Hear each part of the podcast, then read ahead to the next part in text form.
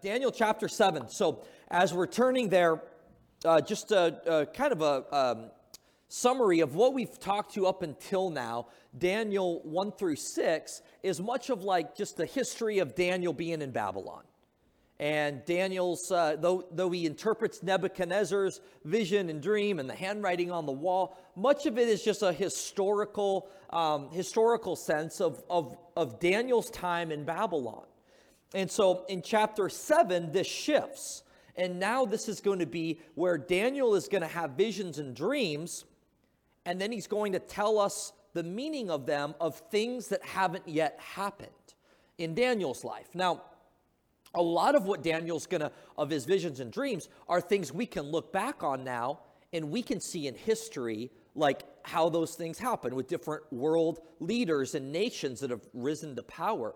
But there's some of it that yet is still futuristic, that we believe is still yet to come. Now, there are different views of eschatology and end times that are, there's amongst Christians, Orthodox Christianity, of people that believe the Bible and have that as their authority, that have a little different view of eschatology, of end times. And that's okay.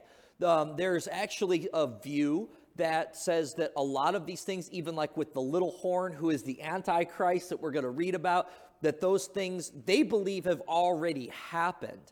But yet, I personally don't hold to that view. That's a possibility, especially because they make some really good arguments of even looking back in church history that a lot of those things were fulfilled before 70 AD in the destruction of the temple.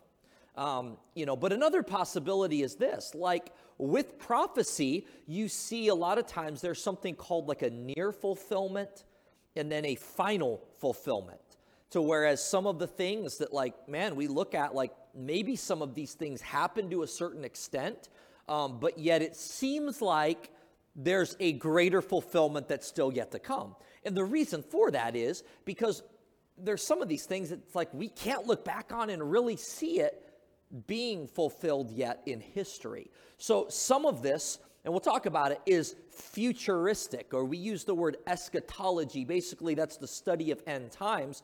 And you look at places like Daniel, places like Revelation, that are talking about yet what is still to come. So that being said, Daniel chapter 1, in the first year of Belshazzar, the king of Babylon, Daniel had a dream and visions of his head upon his bed.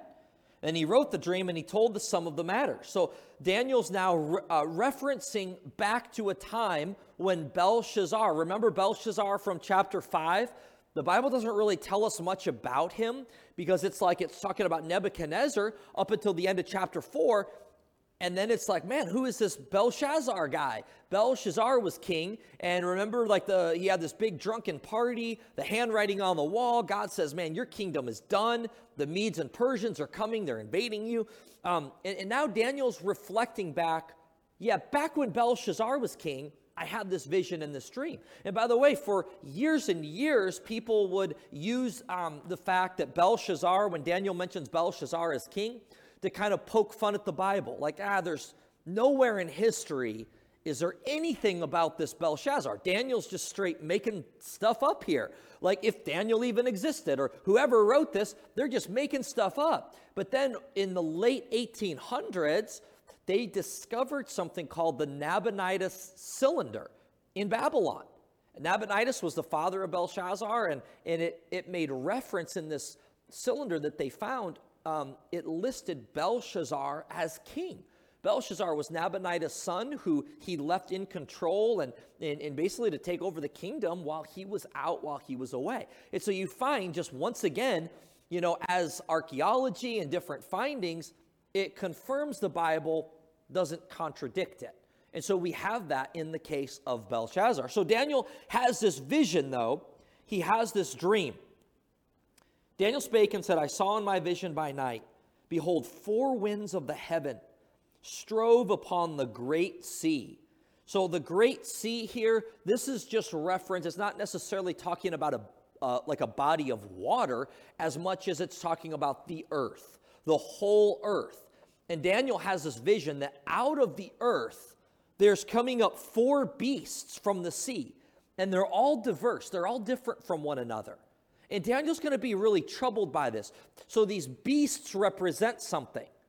These beasts are symbols of world rulers and world powers. And Daniel says the first was like a lion, and it had eagle's wings. So this is a picture of Nebuchadnezzar. This is a picture of Babylon.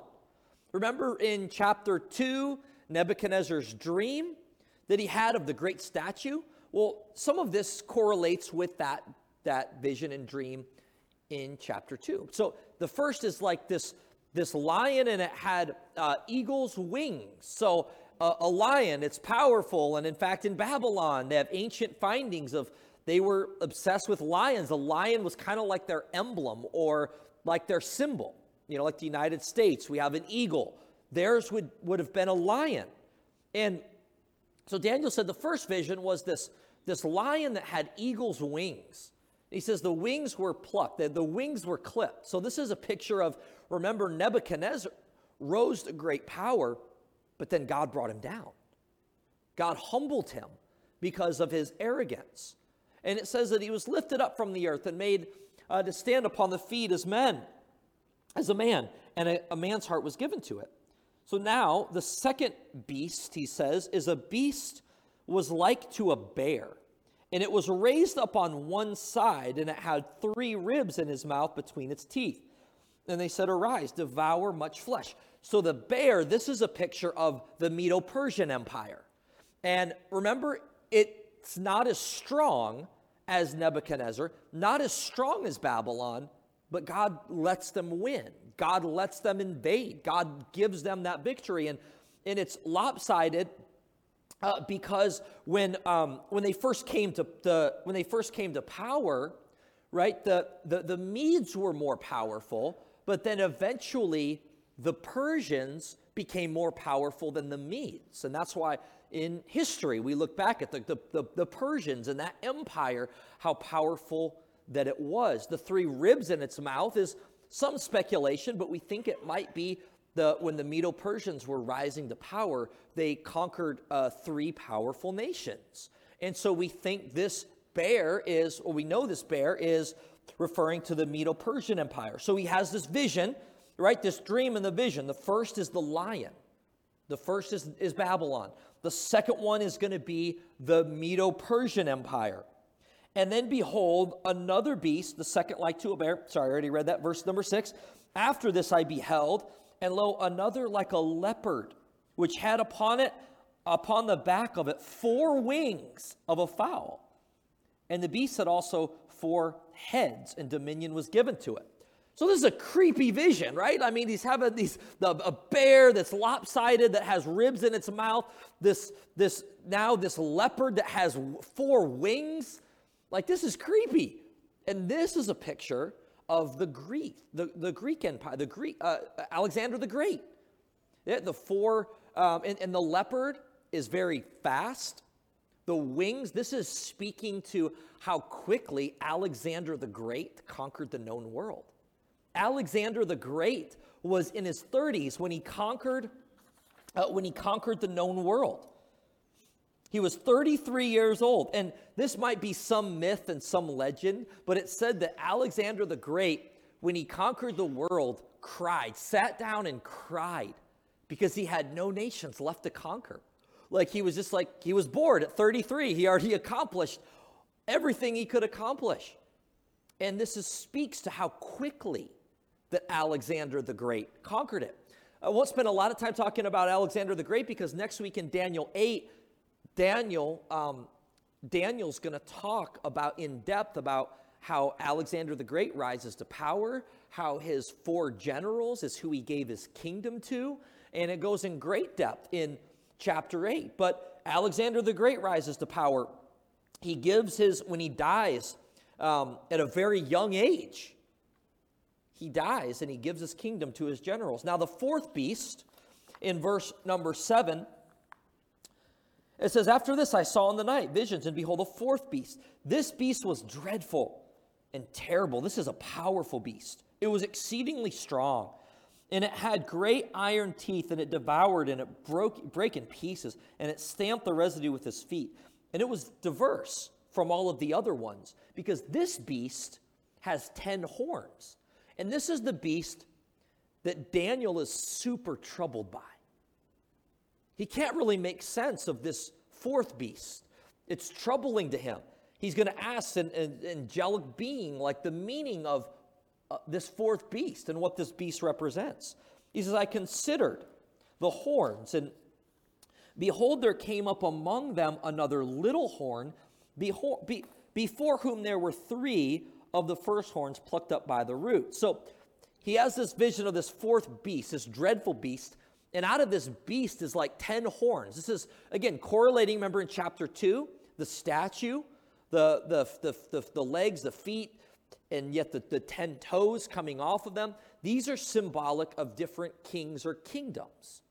But this one troubles Daniel, because out of these 10 horns coming off this beast, there's a little horn. It starts out small, but it overtakes three other of the rulers. And this is, as we look in the book of Revelation, this little horn, this is the Antichrist. This is going to be the final world ruler. And this is yet to come. Now, again, there's a viewpoint that the Antichrist was Nero and persecuting the church. And I don't think that that's accurate. I don't think, I mean, there might be some correlation, but I think, as what we're going to read here, there's really not anything we can look on history and say this, you know, these 10 kings, this world power, this dominance. I don't think we've seen that yet. I truly believe that's futuristic and yet to come. But this is troubling to Daniel, because this little horn overtakes three, and this little horn has this just supernatural power that is given power by Satan and demonic forces. It says in the horn, they were like the eyes of man and a mouth that's speaking great things. And as we're going to read a little later on, this, like, and it correlates with Revelation, this world ruler, the Antichrist, this little horn who comes on the scene, is going to speak these pompous, great words, and he's going to deceive people and unite people and then overtake other people. And it's a lot going on. We're just through verse 8, but can you understand why a lot of times people stop after Daniel 6? Man, because some of this gets a little bit complex, and it gets, and again, like, some of it's clear, we know what it's talking about, like in history, and yet other things, it's like, man, it seems like it's futuristic, especially when you look at the book of Revelation, and you can connect them. Seems like the little horn, the Antichrist, who's going to be a one world leader, going to unite the nations, that this is still yet to come. So Daniel said, I beheld till the thrones were cast down. The Ancient of Days, this is God, the Ancient of Days did sit, whose garment was white as snow. The hair of his head was like pure wool. His throne was like a fiery flame, and his wheels as burning fire. A fiery stream issued and came forth from before him. 1,000 thousands ministered unto him, and 10,000 times 10,000 stood before him. And judgment was set, and the books were opened. And I beheld then, because of the voice of the great words which the horn spake, I beheld even till the beast was slain, and his body was destroyed and given to the burning flame. And concerning the rest of the beasts, they had their dominion taken away. Yet their lives were prolonged for a season and a time. So in this vision, Daniel's saying, yeah, this fourth beast is really troubling. And this little horn that rises to power, really, really powerful, like satanic, supernatural power. But even he has his day, and he's going to be cast down. So what you see here, this scene and this vision of God is on his throne, and these angelic beings that are just really at his service. And you see so much of, I think, what many times we ignore. It's this spiritual, supernatural realm that is at work. That it's more than just us and God. That God has hosts of angelic beings that are serving him, that he's dispatching to serve and to carry out his mission. But there's also Satan and demons that are at work. There's a spiritual battle that's taking place. There's an unseen realm that sometimes people can make too much of. And they think it's almost like they use the devil as an excuse for everything. But we would do well to not ignore a spiritual unseen realm in a battle that's taking place. Paul says in Ephesians, we're not fighting against flesh and blood. The enemy isn't like other physical beings. Now, Satan uses them and influences them, but the battle is a deep-rooted spiritual battle. It's demonic in nature. The spirit of the Antichrist, the spirit of Babylon that is at work as we speak.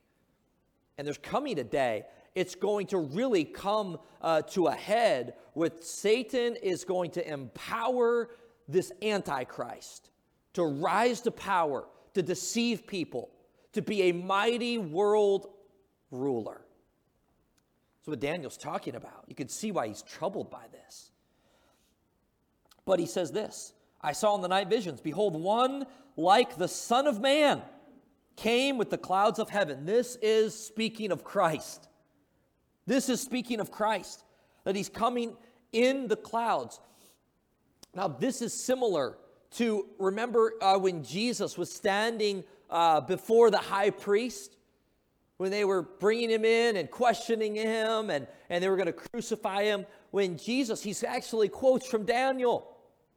He says this being, this divine person, the Son of Man, this is God, the Son, is coming in the clouds. And when Jesus spoke that, remember the high priest lost it. That this is blasphemy because Jesus was making a clear claim to be God. But Daniel has this vision, the Son of Man, that Christ is coming in the clouds. And he came to the Ancient of Days, and they brought him near before him. And there was given him dominion, glory, and a kingdom. So why? That all people, nations, languages should serve him.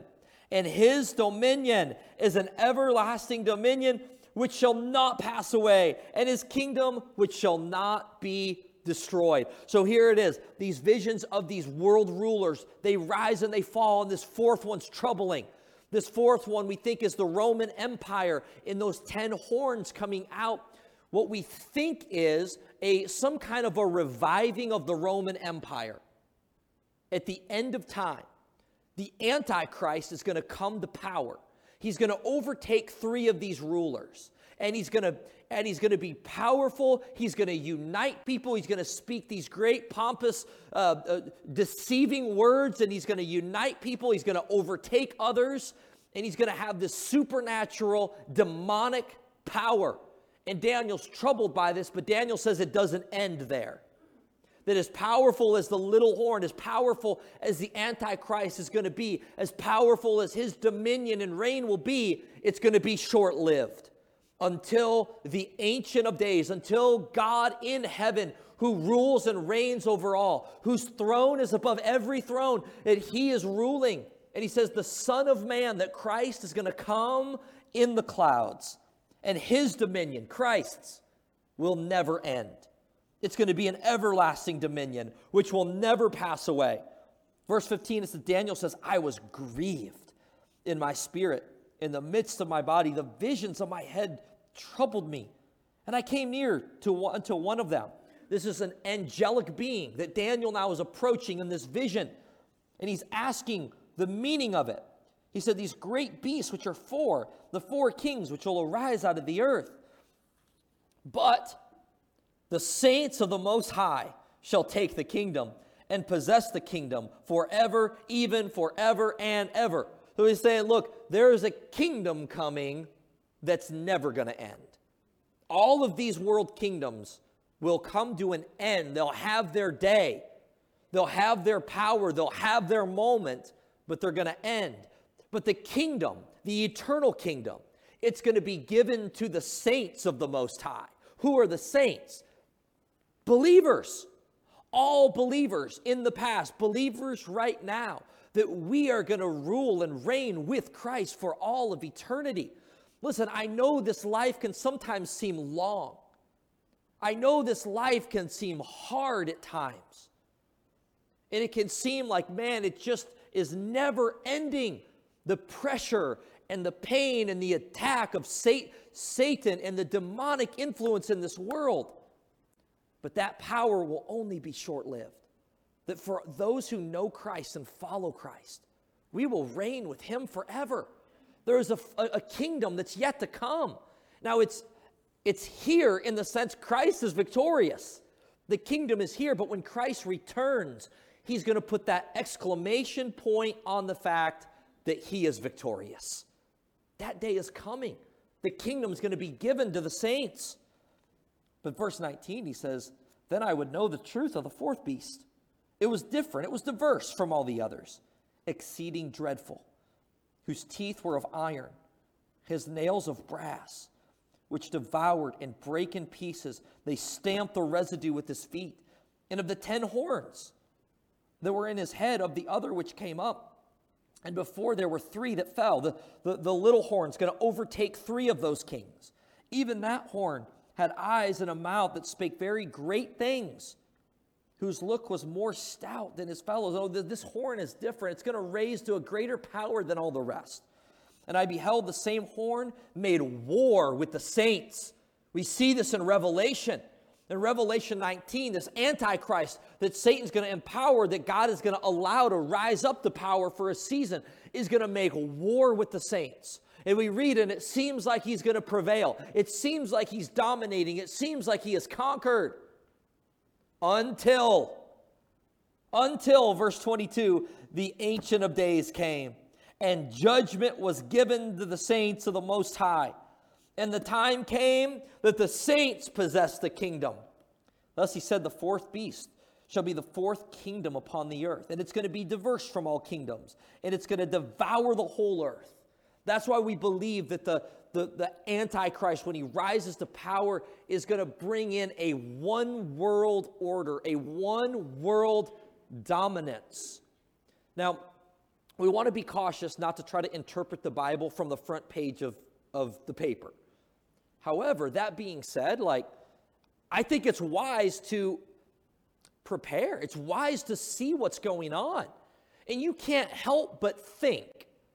You can't help but think, when you look and see some of the stuff that's taking place, wow, this very well could be setting the stage for this one world order, for the Antichrist stepping on the scene. It's quite possible. We don't know when that time's going to be. Christ's return could be hundreds and hundreds and hundreds of years away. We don't know when he's going to return. But we can look and we can see and live prepared, not with an escapist mentality, but with a mentality that we can be bold in the face of whatever comes. Because Christ is coming. He's going to devour the saints. He's going to devour. It says he's going to, verse 25, he's going to speak great words against the Most High. And he's going to wear out the saints. It seems like he's winning. It seems like he's prospering. It seems like he's overtaking believers and the saints. And we look at this, though I believe this is a literal event that will happen. I think we also can see just this spirit of Babylon, this spirit of the Antichrist that can be overwhelming. And it just seems like as Christians, we're constantly bombarded with the spirit of Babylon, constantly bombarded with the spirit of the Antichrist, that everything that is true and godly, Satan is counterfeiting. And Satan is constantly bombarding us as believers. But yet, their day will come to an end. Verse 26, "But the judgment shall sit." This is God's reign and rule in heaven, the angelic beings that are at his disposal, that serve him. He says this judgment's going to sit, and they're going to take away his dominion, and they're going to consume it and destroy it. "And the kingdom and dominion and the greatness of the kingdom under the whole heaven shall be given" who? "To the people of the saints of the Most High, whose kingdom is an everlasting kingdom. And all dominions shall serve and obey him." Here's the good news. As powerful as this little horn, the Antichrist, is going to be, as powerful as even that spirit of Babylon and spirit of Antichrist seems like it is in the world, that in the end, they will fail. In the end, there is this divine judgment that's going to take place. And the kingdom of this earth does not belong to Satan. In the end, Satan rules no one, and Satan rules nowhere. That Christ rules and reigns over all. Maybe you've heard people maybe almost in mockery of Christianity that would reject it and say, well, I'm just going to be with Satan and my buddies in hell one day and do my thing in hell. Satan does not rule anywhere. Satan does not rule anyone. That Christ rules and reigns over all. And at the end of time, when Christ returns, the Son of Man comes in the clouds. He is going to set up a kingdom that will never end. Now, it's important to know that Christ rules and he reigns now. One of the weaker points that people try to put out over like the futuristic view that those that would hold to like, hey, these things are yet to come, can almost be like, well, see, you guys don't believe that Christ rules and reigns right now. But that couldn't be any further from the truth. Christ is victorious now. Anything that happens is what God allows it to happen. He's going to allow the spirit of Babylon and allow, I believe, even the Antichrist to come and unite this one world order and allow those things to happen, because it's like Proverbs where it talks about, and Peter, I think, also where it talks about, sometimes God lets the ungodly be built up so he can cut them down. Anything that happens, God rules and reigns right now over it. God is in control over it. And when he returns, that he's going to put that final exclamation point on his victory, on the cross and his resurrection, that Christ rules now and he's coming again. And we, his saints, we're going to rule with him. That look, this life right here and now isn't it. There's another day that's coming. And here's the thing for Christians, things might not get better. It might get worse. It might get worse. It might be that we go through a lot of difficult days. They might lie ahead for us. As we were traveling in Egypt and as we even get reports of missionaries from all over the world, like Christianity isn't just favorable in a lot of places. There's a lot of places around the world right now where it costs people dearly to be a believer and a follower of Christ. And like, look, though I'm thankful for the country in which we live and the freedoms that we have, the freedoms that we enjoy, like, and I hope that we continue to have those, but there's not a guarantee, guys, that we're always going to have that. There's not a guarantee that there's not going to be difficult days. And I think for those of you that know and love the Lord, for those of us that want to follow Christ, we see like it's getting more and more difficult. And it could get a lot more difficult. But no matter how bad it gets, here's the thing. This is the worst it's ever going to get for a believer. This life is the worst it's ever going to be. Because we know that this isn't the end. Daniel says in this vision that's troubling, when he was given the interpretation of this dream, that the saints of the Most High are going to rule. That God is going to have ultimate and perfect judgment. And that he rules and reigns. It might seem like the Antichrist is rising to power and that he's winning and he's going to make war with the saints. He's going to prevail until the Ancient of Days comes, until the judgment's given to the saints, until the Son of Man, Christ, comes again. And in the end, we know this, that God's kingdom will never end. So let's live for the kingdom that will never end. Everything here in this life that we have, nothing wrong with enjoying it, nothing wrong with using it, but let's make sure we're using it for God's kingdom. Let's make sure that we're using it and we have a proper view of this life and the things in this world. They're not going to last. There's a kingdom that's yet to come, a kingdom that will never end, that will never fade away. And yes, Christ rules and reigns right now, but he's coming physically. He's going to return And we, as believers, his saints, we're going to rule and reign with him forever. And here's what the beautiful thing is. Like, you know how I mentioned there's like a few different views of end times and eschatology that all fall within Orthodox Christianity. Like, here's the great thing, though. All of those Orthodox Christian views of eschatology agree on this. Christ is physically going to come. And we as saints will be with him and rule and reign with him for all of eternity. Amen. And this is glorious. Yes, this chapter can seem a little bit troubling. It could seem a little bit confusing. But what we see is all of these world powers, they all have one thing in common. None of them expect that they're going to come to an end, but they all will. They all will, except for God's kingdom.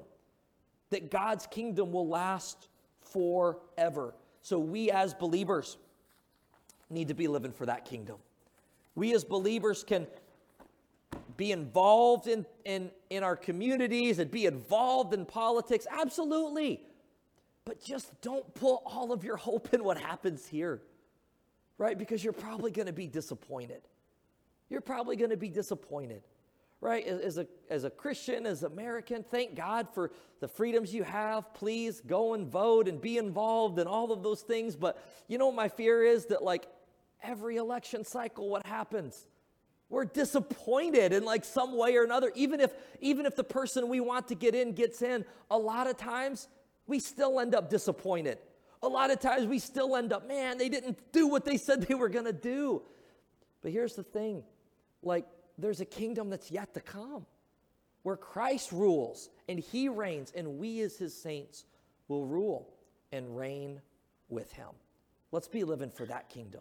Maybe you're here today and honestly, life is a mess right now. Life is really difficult and it's really hard right now. Maybe for you, things are okay. Like life's just smooth and you feel okay. You feel that, you know, like that you're getting by fine. But you know what? Man, that can change in a moment. And maybe there's going to be difficult days. No matter how difficult the days might be, we know this. This life is short. And this life isn't the end. We as believers are going to be part of the kingdom of God. We are part of the kingdom of God. And we're going to be part of a kingdom that will never end. So we can have courage, we can have confidence, not in what's going on around us, not in these kingdoms that rise from the earth, but in the kingdom that's coming down. Amen. That's how we can live, and that's how we should live. Let's pray. God.